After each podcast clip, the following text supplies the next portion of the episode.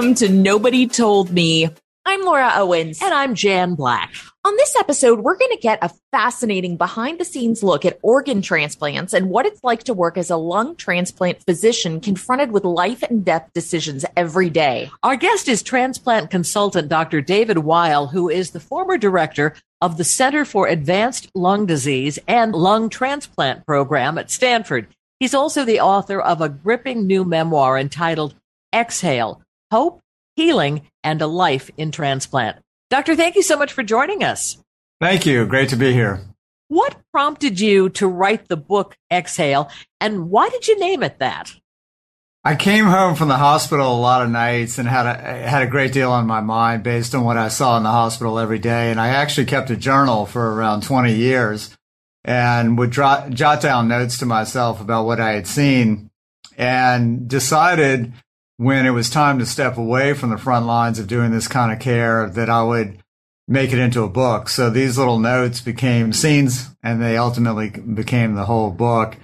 And the title Exhale really came about because not only am I a lung transplant doctor and we obviously have to inhale and exhale, but I also write about in the book where I found for me personally, it was time to take a big exhale uh, because I had been on a roller coaster for more than 20 years.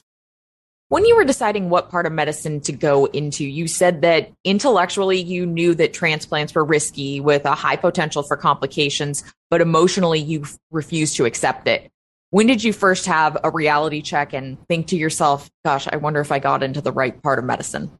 Almost right away.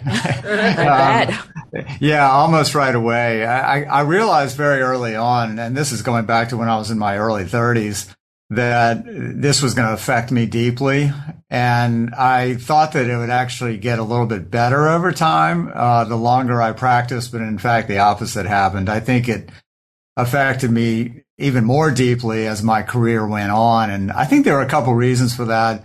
One is that my father, who I was very close to, received a transplant and it became very personal. And then secondly, I think all of us change quite a bit when we have children of our own. And it's different when you're starting to care for other people's children and you realize that, hey, that could be my kid. And it, became uh, very difficult emotionally at that point. As I mentioned, your, your book is absolutely gripping. I mean, it, it really is. You've really done a wonderful job of pulling us in and, and, and letting us get a sense as to what that life and death responsibility of being a transplant physician is all about. Can you share with us what a typical day is like for a transplant doctor?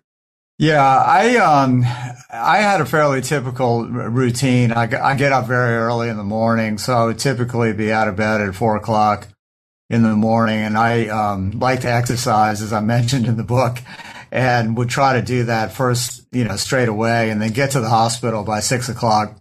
And I, I would, you know, so much of what we do now is is based on the computer. So I would kind of check the computer, look at all the masses of information I tried to process every day.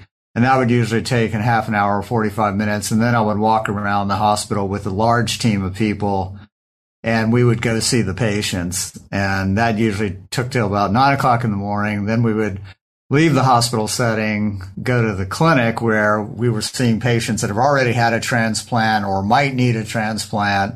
And that would happen till about noon, have a quick bite to eat, off to do procedures, uh, lasting till about four o'clock or so. And then I would go back and see the patients in the hospital and usually try to get home at six or seven so that I could have dinner with my family. How did you give bad news to the patient and to their families that they were not going to receive an organ? Well, sometimes well and sometimes not so well, as I write about in the book. I, I think that um, the the more my career went on, the more I tended not to beat around the bush and just essentially rip the band aid off, if you will and tell the patients just right away what they want to know. You know, as doctors, we have our own doctor talk. And I tried to get away from that when I was having these kind of discussions because having sat there as a family member of a transplant recipient, I just need the facts, you know, just give it to me. Let's not beat around the bush. And so the conversations became more direct, especially when patients were actually faced with having making their own decisions about their family members. Should we discontinue aggressive care? Should we take our family member off the waiting list because the transplant would be futile? I wanted to take that decision out of patients' families' hands because it was something that I could do for them. It was sort of a gift to them to unburden them with that responsibility, if you get what I mean. What are the factors that go into determining whether a patient is a good candidate for a lung transplant? You know, it's all built around our experience figuring out who is going to have the best chance of survival and who's not. So the best candidates for a lung transplant or any transplant for that matter is if they only have that one organ affected by disease. In other words, they're pretty healthy except for that one organ. So we feel like if we replace that one organ, we can quickly get patients back to a good state of health. They're healthy enough to get up out of bed.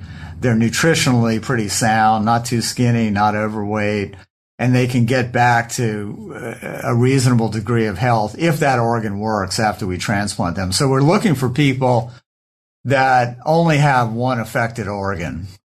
What happens when a person's body doesn't accept that lung? Do they get to go back on the waiting list or is it like one chance? Well, some, sometimes it's a little bit of both. Sometimes there are, there is only one chance at it. And those are the cases that I write about in the book that, that were so difficult because we knew that the stars were only going to align once for that person. And we desperately wanted it to go right. And their families desperately wanted it to go right. But then there are other patients who, we were able to get a second organ for, and even a third organ. Uh, patients that, that would experience even three organ transplants in their life. But the best um, outcome is when there's a good start to the transplant, and then we can actually take care of the patient and get them better. And again, they can survive many, many years and essentially do whatever they want at that point, whatever it is they want to do. You would ask the prospective lung transplant patients what it is that they would like to achieve if they had a new set of lungs. What did they tell you? What kind of answers did they give you? And was there a right or a wrong answer? There really wasn't, uh, in my mind, at least, a right or a, a wrong answer. It was my way of getting the patients to tell me what their dream was, what, what was their aspiration. And it was a way for me to get to know them a little bit better. But I heard, I heard every single answer you can imagine. You know, some were as simple as, I want to go hiking. I want to play golf. I want to chase grandkids. I want to have sex with my wife.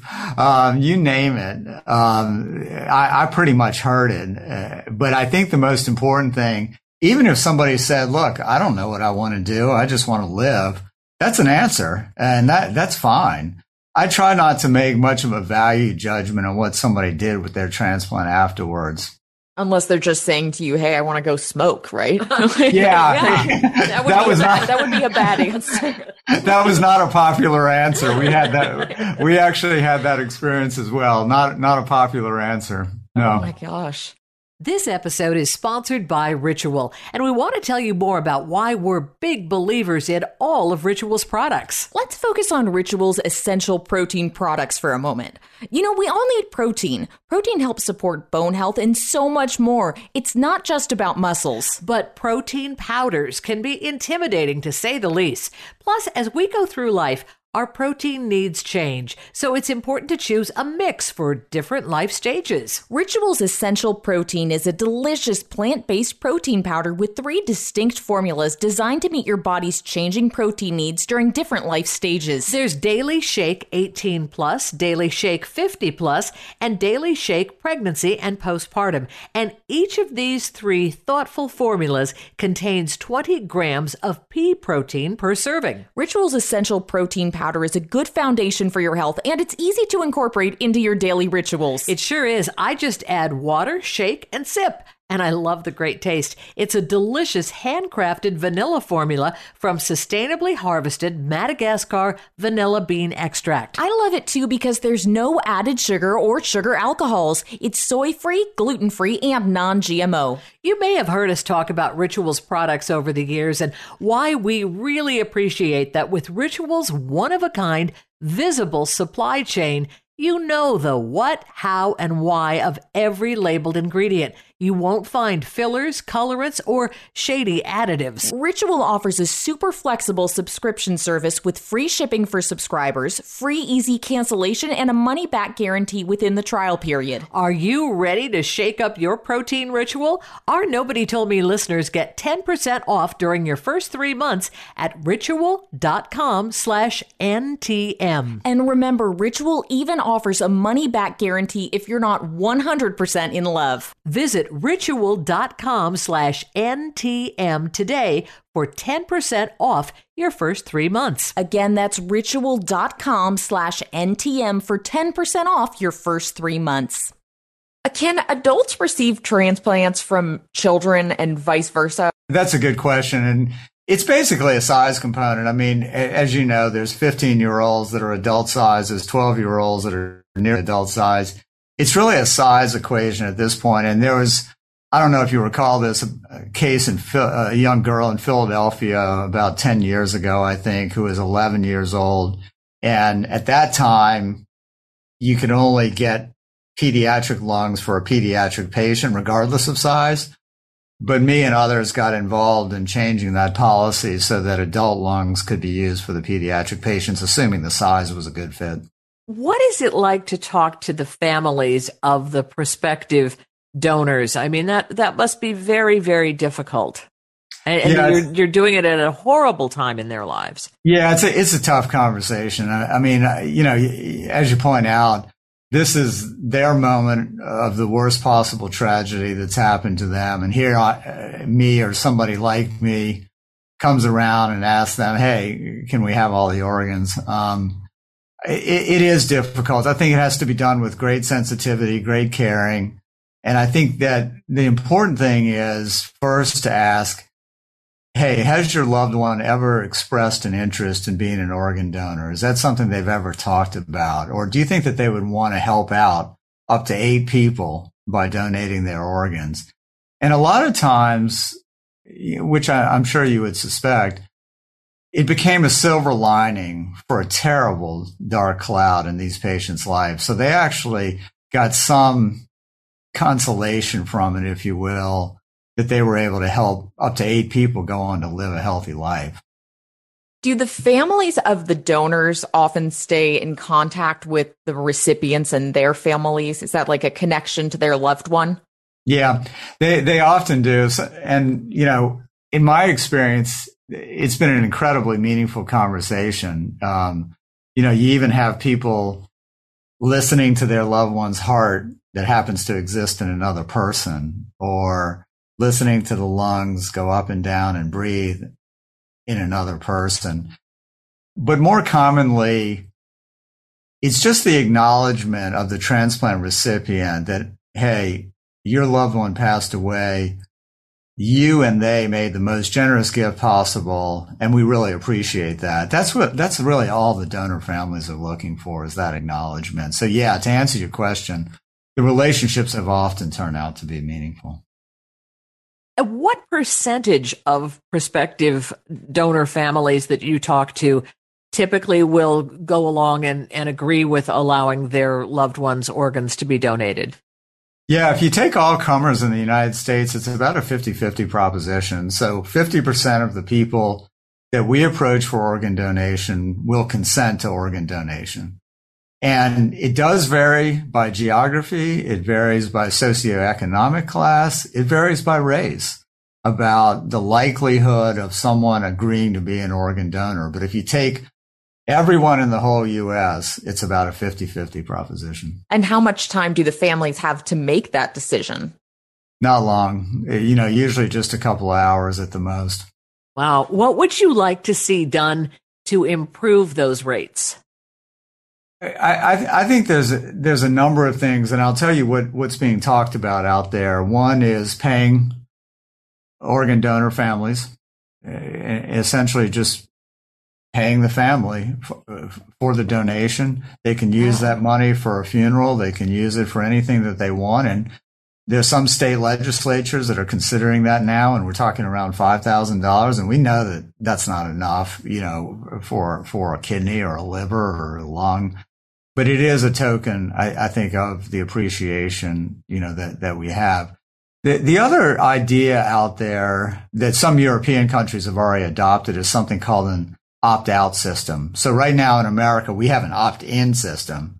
You actually have to actively say you want to be an organ donor if you're in order to become an organ donor. Right. In Europe and other countries, it's opt out. In other words, if you don't say, we're going to assume you're, you're an organ donor. And not surprisingly, that opt out system has increased the donation rates in many European countries. And there's a discussion going around about the ethics of that, about the morality of that. And I certainly appreciate the delicacy of that issue, but that's another way to increase organ donation.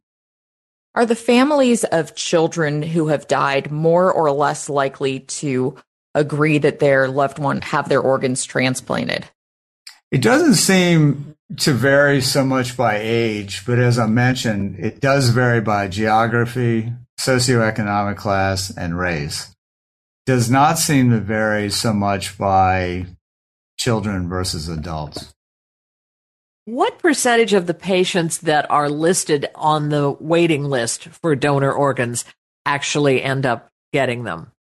It depends on which organ you're talking about. So, in my world of lung and heart transplantation, it's about 75% getting patients from the waiting list to the transplant. In other words, 25% are either taken off the list because they're so sick or they die on the waiting list. In kidney and liver transplant, it's a little bit better than that. Somewhere around 10% don't make it to transplant.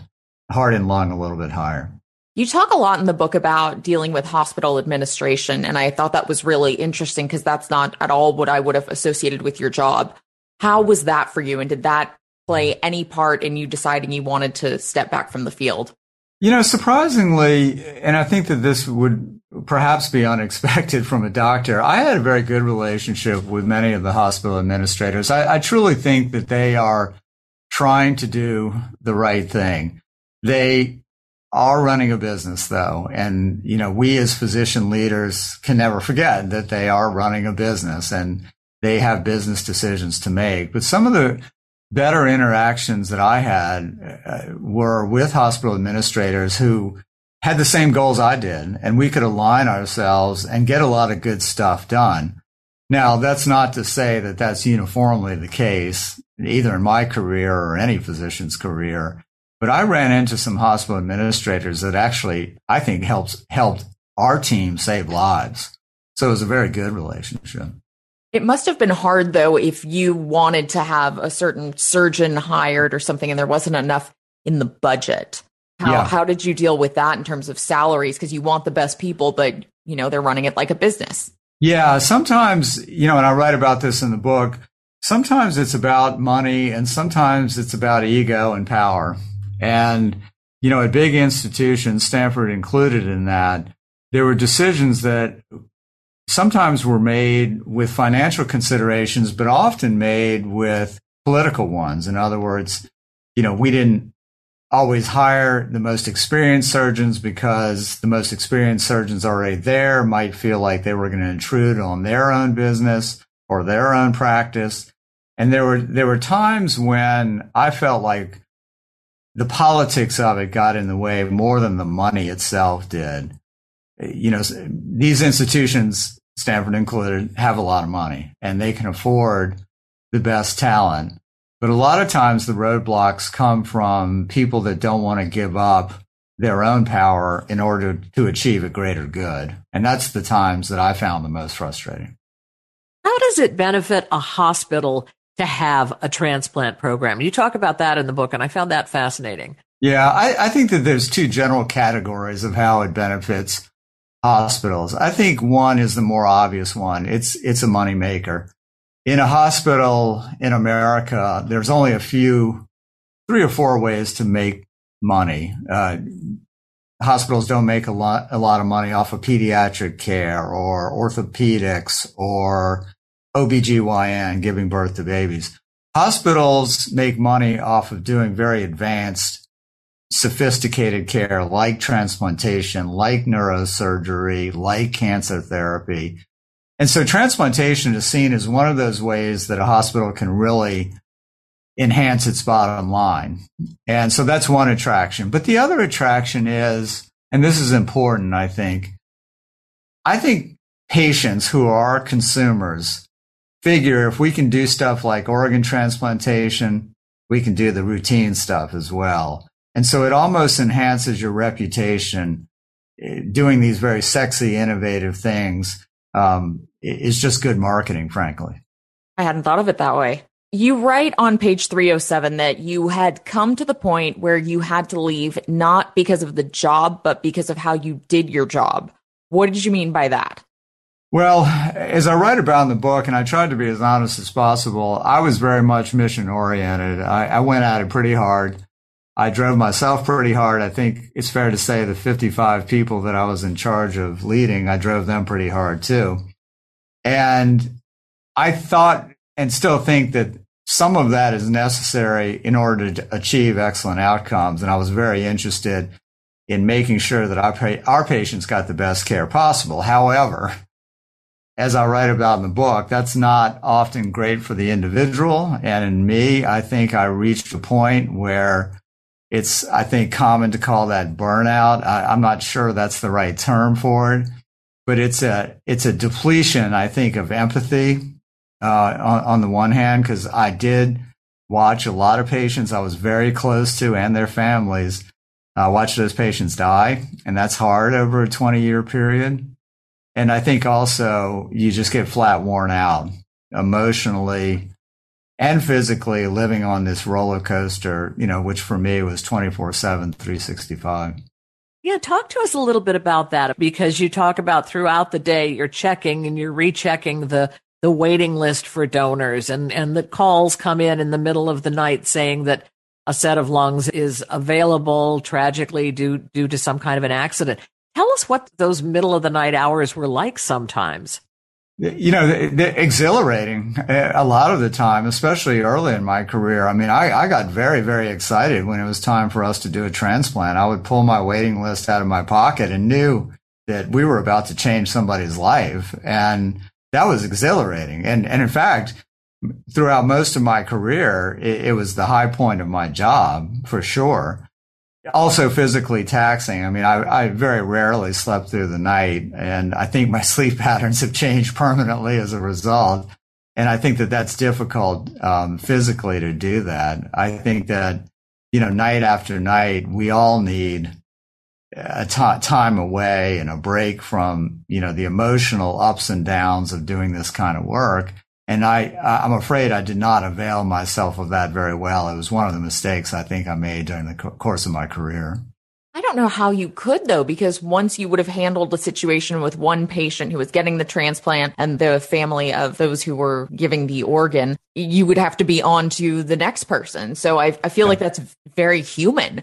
What strategies did you use that you think worked somewhat well? I know you couldn't ever be off. But for people who are listening who maybe have really busy schedules and workaholics and need to figure out how to relieve some stress.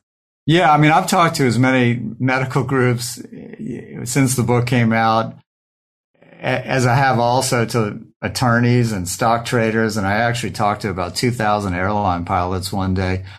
You know, a lot of us have, have, have stressful jobs and we all have to think of coping mechanisms. The, the mechanisms that I use were largely around exercise. I mean, it just made me feel better. Um, I think that looking back, I probably should have had more tools in my toolbox, if you will, and not only included exercise, but closeness to my family, engagement with my friends, spirituality, which I didn't have a lot of until later in my career. I, I think you have to use more than one thing, but I think the key to any of us who live this kind of life is connectedness. I think the moment we isolate ourselves in our own little world, which I'm afraid I did um, some of the time, the worse we feel. And I think we have to stay connected in order to stay emotionally healthy. From a consumer standpoint, I'm wondering how difficult it is to get insurance companies to pay for lung transplants. You know, the insurance companies have actually gotten pretty good at understanding what we were trying to do. Early in my career, lung transplant was brand new and they wouldn't pay for it because they, it was quote unquote experimental, at least in their minds. I think that eh, the more time has gone on, the more they've become educated that it works, that it changes people's lives, that it leads to healthy, productive lives of our patients, and they're more likely to pay for it. Now, they do give us trouble uh, at times over specific items that they're either going to pay for or not pay for. And sometimes we have to get on the phone and argue with them a little bit. But I consider that just part of my job to try to, to try to educate them really about what we were trying to do. And I usually found a receptive audience. How has the pandemic impacted transplants? It, I was thinking about how so many people have passed away, and I'm sure they could not be giving lungs after having had yeah. COVID 19. You know, it, it, impacted it in a number of ways. Of course, in March and April and May, even of 2020, the transplant activity in our country essentially ground to a halt. You know, the hospitals and the people that provided care, especially the care that transplant requires, they were off busy doing something else, which is trying to save the lives of the, you know, huge number of patients that they needed to see in the ICU. So the transplant activity pretty much came to a halt. Plus, the hospitals did not want somebody from another hospital to fly in the middle of the night and come into their hospital and work to procure the organs and bring them back to the home base. They didn't want anybody in their hospitals from outside for reasons that you probably can, you know, surmise. But then the activity increased and it's now back to back to normal levels. I think what's interesting about the pandemic, one of the things that's interesting about the pandemic with regard to organ transplant is how many patients having had severe COVID pneumonia are now going to require a lung transplant because they simply can't recover from it. I think that that's going to be kind of a, a tail to this epidemic. There's going to be patients who have permanent damage to their lungs, and this may go on for some years that are going to eventually need a lung transplant. David, our show is called Nobody Told Me. And we always ask our guests, what is your nobody told me lesson? And I can just imagine from reading your book and, and hearing your story, you must have a thousand things that nobody told you because, you know, you, you've been in this field from, from its very infancy. But if you had to to pick one or two things that nobody told you about working in in the organ transplant field, what would they be? Yeah, I mean it's a, it's it's a great question, and you know we a lot of us pick our field out, our career out when we're in our twenties, and I did as well. I mean, I decided to become a transplant doctor in my twenties, and you can't predict what's going to happen to you.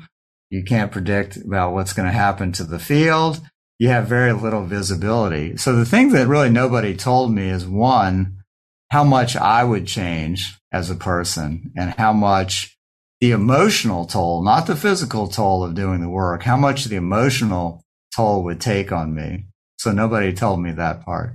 The second thing that I think is, is, is really important is no one ever told me, no medical mentor, no parent, no nobody, take care of yourself do the job, do it as well as you can, but take care of yourself. I never heard that once.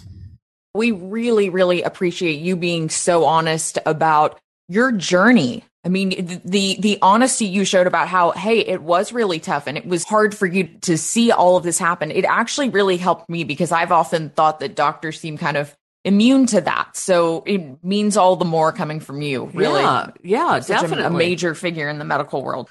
We were just in love with your book and wish you a tremendous amount of success. Thank you. I really appreciate the opportunity to talk to you about it. Is there a way that people can connect with you on social media or the internet if they'd like to learn more about your work and, and the book? Yeah, sure. Uh, D- DavidWeillMD.com. Great place to see the op-eds that I write, the essays, the book related activities and what else I'm up to. And I'm on um, Twitter, Facebook, Instagram, LinkedIn, you name it. I'm pretty easy to find out there. Wow. Wow. And, and it, it really is a gripping memoir. And as I say, I couldn't put it down. I mean, I just started reading it and I was like, no, I, I can't stop this. You know, it's just, it, it's so well done. And it just is a world that the rest of the world really knows nothing about. So I thank you for introducing it to us.